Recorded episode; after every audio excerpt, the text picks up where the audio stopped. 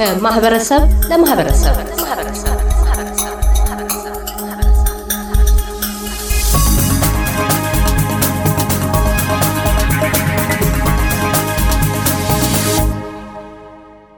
በመጪው ረቡዕ የሚከበረውን የዓለም አቀፉን የሴቶች ቀን ምክንያት በማድረግ የተባበሩት መንግስታት ድርጅት ባወጣው መረጃ መሰረት ሴቶች በዓለማችን በቁጥር ደረጃ 50 በመቶ የሚሆነውን የሚሸፍኑ ቢሆኑም 37 በመቶዎቹ ብቻ ኢንተርኔትን ጨምሮ ዘመናዊ ቴክኖሎጂን መጠቀም የሚችሉ መሆናቸው ተገልጿል። በተያያዥም በኢንተርኔት ወይም ኦንላይን አጠቃቀም ሴቶች ከወንዶች ይበልጥ ለኦንላይን ጥቃትና መጭበርበር የተጋለጡ እንደሆነም ተገልጿል። ለዚህም ነው የተባበሩት መንግስታት ድርጅት የዘንድሮውን የዓለም አቀፉን ሴቶች ቀን መርህ digital all innovation and technology for gender equality በሚል ያደረገው። ይህንንም በማድረግ ሴቶችና ልጃገረዶች በቴክኖሎጂው ረገድ የሚያስመሰክሯቸውን መልካም ስራዎች ለማበረታታት ያሉትን የኢኮኖሚ ክፍተቶች ለማጥበብና በእውቀት ረገድ ዛሬና ወደፊት የሚፈጠሩ ክፍተቶችን ለማቀራረብ በሚል ነው። በተለይ ደግሞ ዓለም ወደ ቴክኖሎጂው ይበልጥ በተሳበችበትና የሳይንስ፣ ሕክምና፣ ሂሳብ፣ ምህንድስናና ሌሎችም የትምህርት መስኮች በአብዛኛው በዲጂታል ቴክኖሎጂ እየተለወጡ መምጣታቸው ሴቶች ከዚህ ቴክኖሎጂ ጋር መራመድ አማራጭ የሌለው መንገድ መሆኑ እሙን ሆኗል።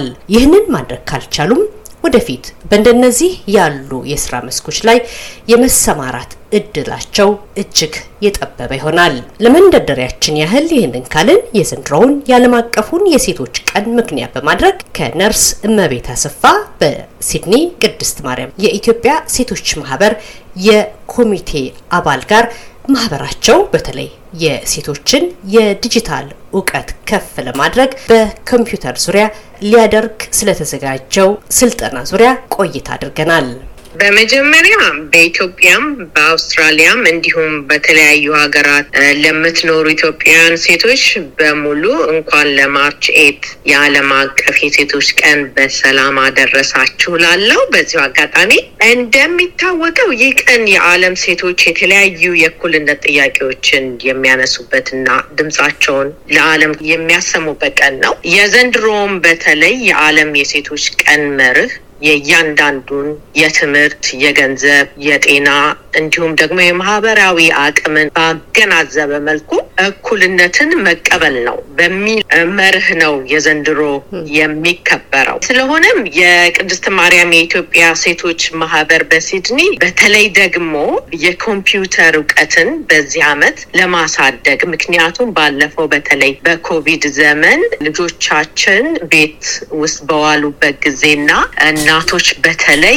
ልጆቻቸውን በትምህርት ለመርዳት እንዲሁም ደግሞ የተለያዩ ፕሮግራሞች በዙም ሲካሄዱ ኮምፒውተር በመጠቀም ተሳታፊ እንዲሆኑ ደግሞ ለማድረግ እና እንዲሁም ደግሞ አሁን በብዙ ነገሮች ቴክኖሎጂውን የመጠቀም ግዴታ እየሆነ ያለው። ምክንያቱም ብዙ ነገሮች በዚህ በኦንላይን ወይም በኮምፒውተር ወይም በኢንተርኔት ያሉ ነገሮችን ተጠቃሚ እንዲሆኑ በማሰብ ይሄንን ለማሳደግ በተለይ ደግሞ በራሳቸው በቀላሉ በአማርኛ ቋንቋ የሚያስተምሩ ፈቃደኛ ግለሰቦችን በማግኘት እህቶቻችን መሰረታዊ የኮምፒውተር እውቀት እንዲኖራቸው ማድረግ በሚል ጥረት ስር ውስጥ እነን ያለ ነው። እሱንም ደግሞ ተግባራዊ ለማድረግ እንቅስቃሴ እያደረግን ነው። አሁን ለተነሳውም ጥያቄ ደግሞ በተለይ ደግሞ በዚህ ሀገር ብዙ የትምህርት እድሎች አሉ፣ የስራ እድሎች አሉ።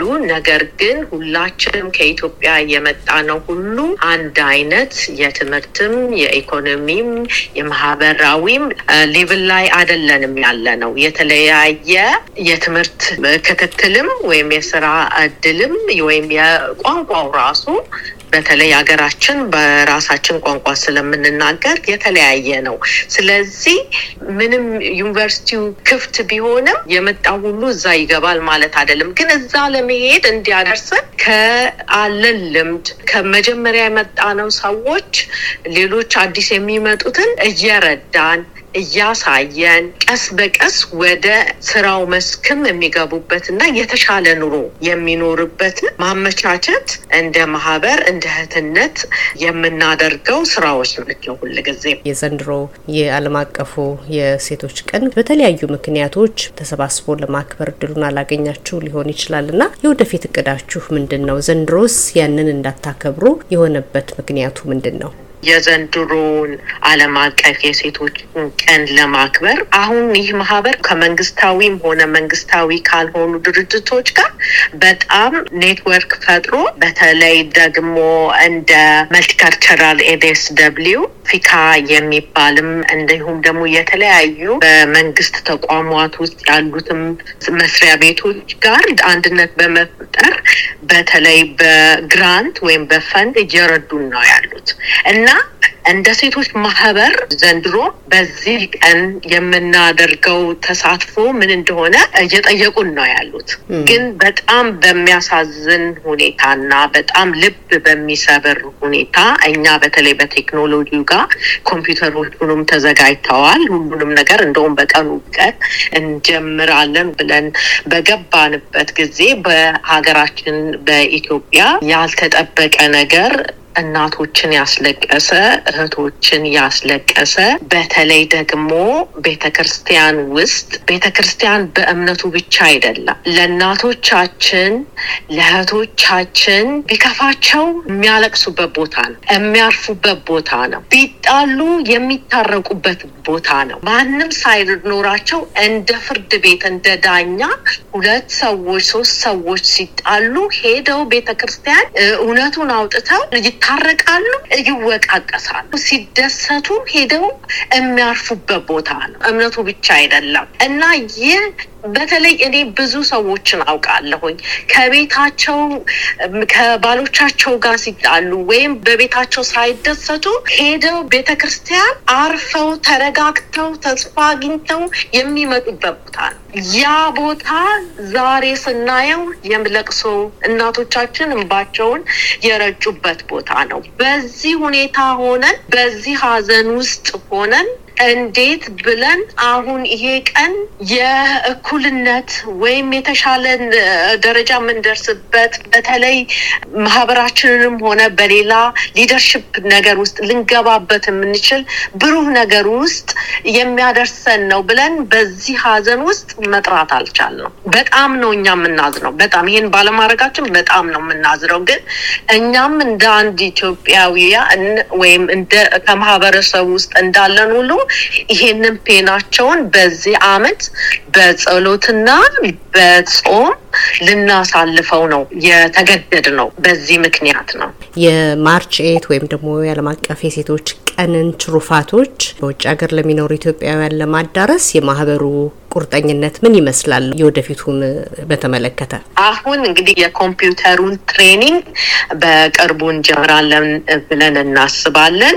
ለመነሻ የሚሆን አንድ ስምንት ኮምፒውተሮችን አግኝተናል። ኢትዮጵያ ውስጥ ተምረው የመጡ እዚህም በኮምፒውተር ስራ ላይ ያሉ ፈቃደኛ ግለሰቦችን አግኝተናል። በሚገባን ቋንቋ በቀላሉ መሰረታዊ የኮምፒውተር እውቀት እንዲኖረን እሱን በማድረግ ላይ እንገኛለን። እንዲሁም ደግሞ ባለፈው ጊዜ የሁለት ቀን training በተለይ በምግብ አዘገጃጀት ላይ training ተሰጥቶ እዛ ላይ ተሳትፈው ሰዎች አሁን የራሳቸውን ምግብ እያዘጋጁ በተለያዩ ፕሮግራሞች ላይ እንዲያቀርቡ ፍቃድ እንዲያገኙ ተደርጓል። ያንን ደግሞ የበለጠ በሰፊው ደግሞ ባለፈው ሁለት ሰዎች ናቸው ለመሞከር ያህል ከሌሎች ድርጅቶች ጋር በተባበረ መልኩ ያገኙት። እነሱ ደግሞ አሁን ብዙ ሰዎች ደግሞ ያንን training ምክንያቱም በዚህ በሲድኒ ውስጥ የተለያዩ እህቶቻችን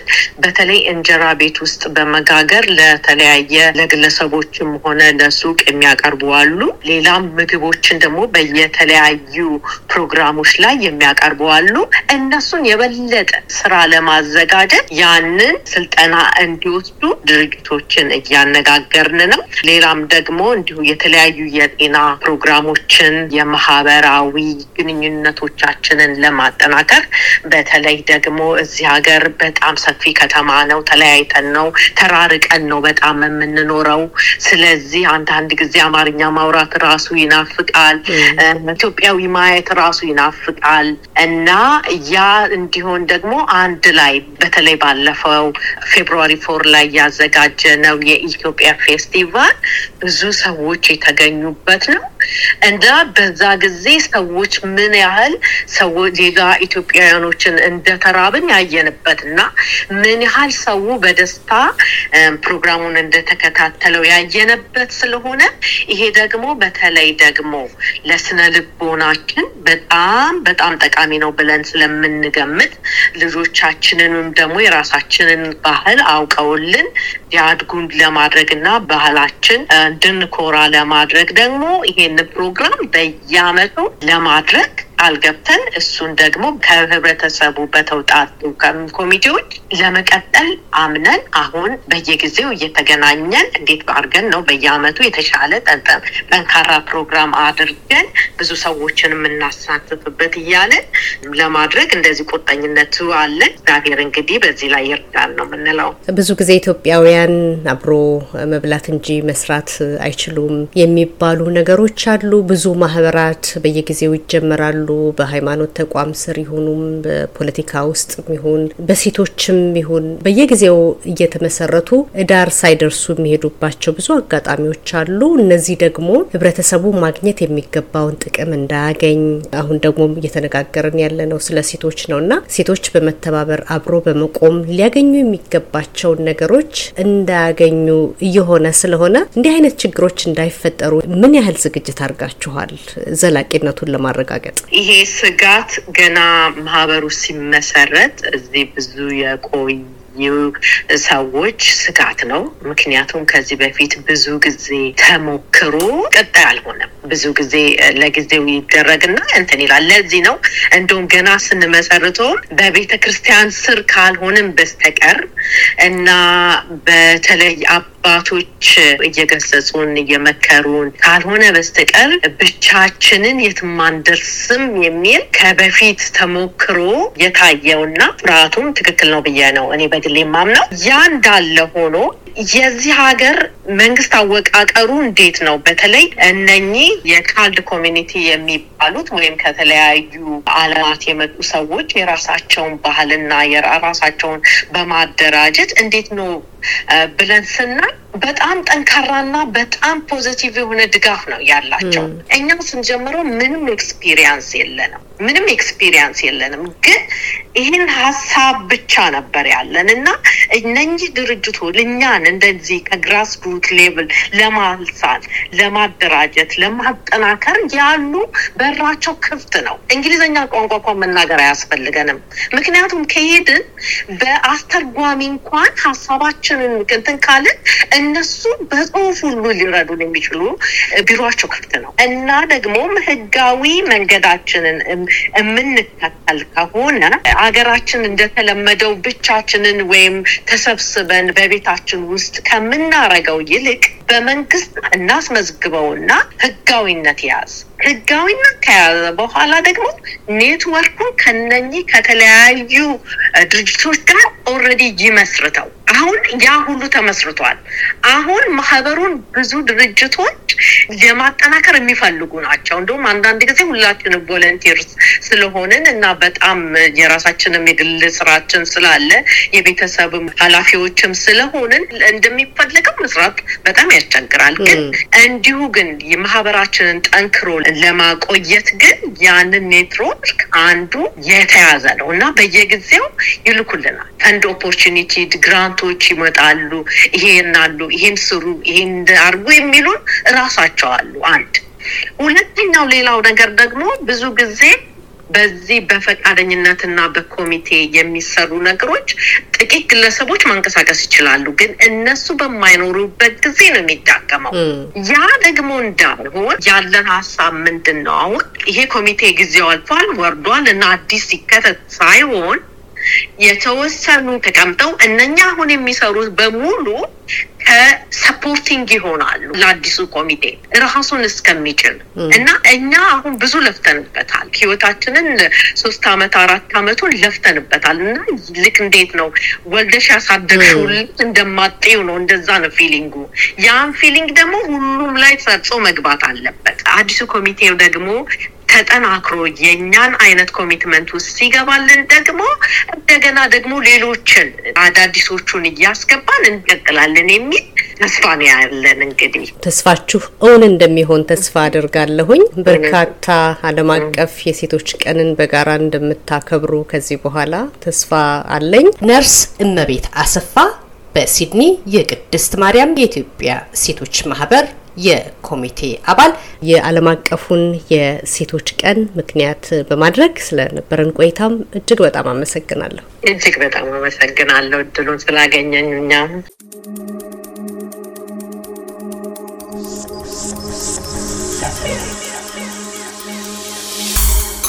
ከማህበረሰብ ለማህበረሰብ